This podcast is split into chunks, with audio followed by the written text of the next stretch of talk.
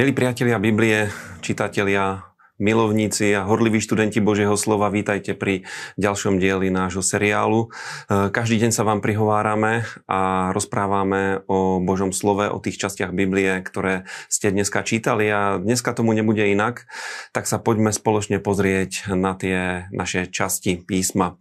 Budeme hovoriť o Žalmu 89, o jednej jeho časti, potom o 14. 15. kapitole listu Rimanom a o prvej knihe Kroník alebo prvej Paralipomenon 11. až 12. kapitole. 89. žalm je veľmi dobrý žalm a veľmi úprimný žalm. E, ako mnohé ďalšie žalmy, aj tento žalm, ktorý napísal Etan Ezrachovec, je vyjadrením viery a smelej prozby k Bohu v čase súženia. Toto je motív, ktorý v mnohých žalmoch sa znovu a znovu opakuje, že žalmista prežíva, alebo Izrael prežíva nejaké ťažké obdobie a e, žalmista namiesto toho, aby sa stiažoval, aby šomral, volá k Bohu a volá k nemu veľmi úprimne, otvorene hovorí o svojich pocitoch a Etan Ezrachovec tu kladie také veľmi ostré otázky Bohu a ukazuje nám, že viera sa nikdy nevzdáva.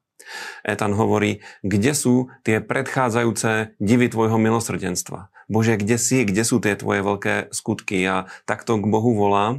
A zároveň e, celý ten žalm končí sa tým, že Etan vyjadruje vieru a chváli Boha. A posledný verš tej, tej pasáže, ktorú sme čítali, je nech je zvelebený hospodin na veky.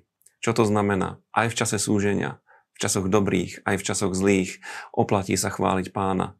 A keď je nám zle, je úplne legitímne, keď voláme k Bohu a otvorene mu hovoríme, Bože, nepáči sa nám to, chceme zmenu, túžime po Tvojej intervencii. A Boh na toto odpovedá, lebo to nie je stiažovanie sa, to je volanie k tomu jedinému pravému zdroju. A vtedy sme ako deti, ktoré kričia, eh, odkedy sa narodili, tak kričia a výsledkom toho kriku je, že ich mamička privinie k sebe a dostanú najesť a my máme byť ako deti vo vzťahu k nášmu Bohu.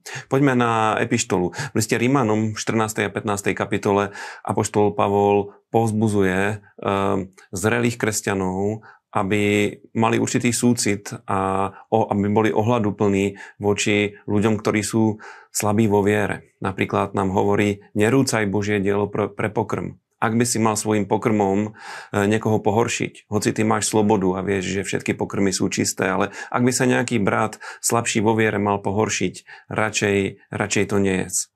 Potom e, hovorí o tom, že čokoľvek, čo nekonáme z viery, je hriechom. A je hriechom preto, že keď niečo nerobíme vo viere, tak potom veľmi ľahko nás naše svedomie odsudzuje. A dodáva k tomu aj to, že e, silní sú povinní znášať slabosti slabých a toto je veľmi dôležité slovo do každého zboru, do každého spoločenstva, lebo ľudia, ktorí sú silní vo viere, jednoducho musia brať ohľad na tých slabších, dvíhať ich, pozbuzovať ich a rozhodne im nespôsobovať nejaké pohoršenie. A úplne najkrajší verš z celej tejto pasáže je 13. verš 15. Eh, kapitoly Rímanom, ktorý vám aj prečítam. Nech vás Boh nádeje naplní všetkou radosťou a pokojom vo viere, aby sa vaša nádej rozhojnila mocou Ducha Svetého. Priatelia, náš Boh je Bohom nádeje. A tento Boh nádeje eh, je Bohom nádeje v každej situácii. Aj vtedy, keď eh, naša viera môže nám pripadať, že slabne. Boh je, boh je Bohom nádeje keď mu dôverujeme, tak nás naplňa všetkou radosťou a pokojom a prichádza Svetý Ducha, pomáha nám, aby sa rozhojňovala naša viera a nech je toto povzbudením eh, pre, pre dnešný deň, ktorý je pred nami. Poďme do starého zákona. E, čítali sme 11. E, a 12. kapitolu prvej knihy Kroník a e, čítali sme o dôležitých udalostiach. O tom, ako bol Dávid pomazaný za kráľa nad celým Izraelom, to znamená nielen nad kmenom Júda, ale nad, nad celým Izraelom. A krátko na to Dávid dobije Jeruzalém a premiestní svoje sídlo z Hebronu do Jeruzaléma a dobie ho takým e, veľmi zaujímavým spôsobom, že využije tú podzemnú šachtu na vodu, aby dobil túto jebuzejskú pevnosť e, a e, stane sa to, čo bolo po dlhé stáročia Božou vôľou, že bude ustanovené kráľovstvo a že izraelský král, král Božieho ľudu bude vládnuť z Jeruzaléma. A priatelia, či si to uvedomujeme alebo nie, Jeruzalém ostáva mestom veľkého kráľa, a z Jeruzaléma bude vládnuť aj pán Ježiš po svojom druhom príchode.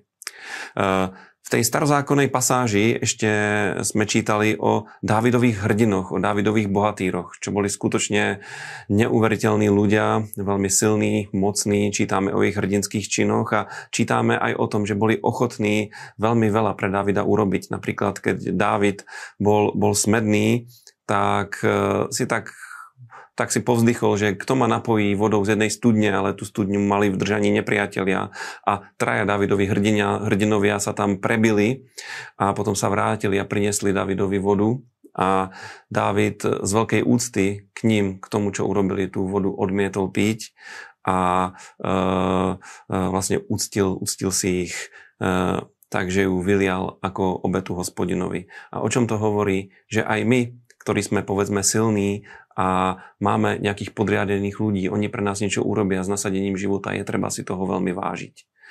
A to je pozbudenie pre dnešný deň. Buďme ľuďmi viery, buďme ľuďmi, ktorí berú ohľad na slabších a buďme ľuďmi, ktorí si vážia toho, keď pre nich niekto niečo urobí. Buďte požehnaní, majte krásny deň, sledujte nás, lajkujte nás, zdieľajte nás a podporujte nás. A ja sa s vami teším. Dovidenia opäť na budúce.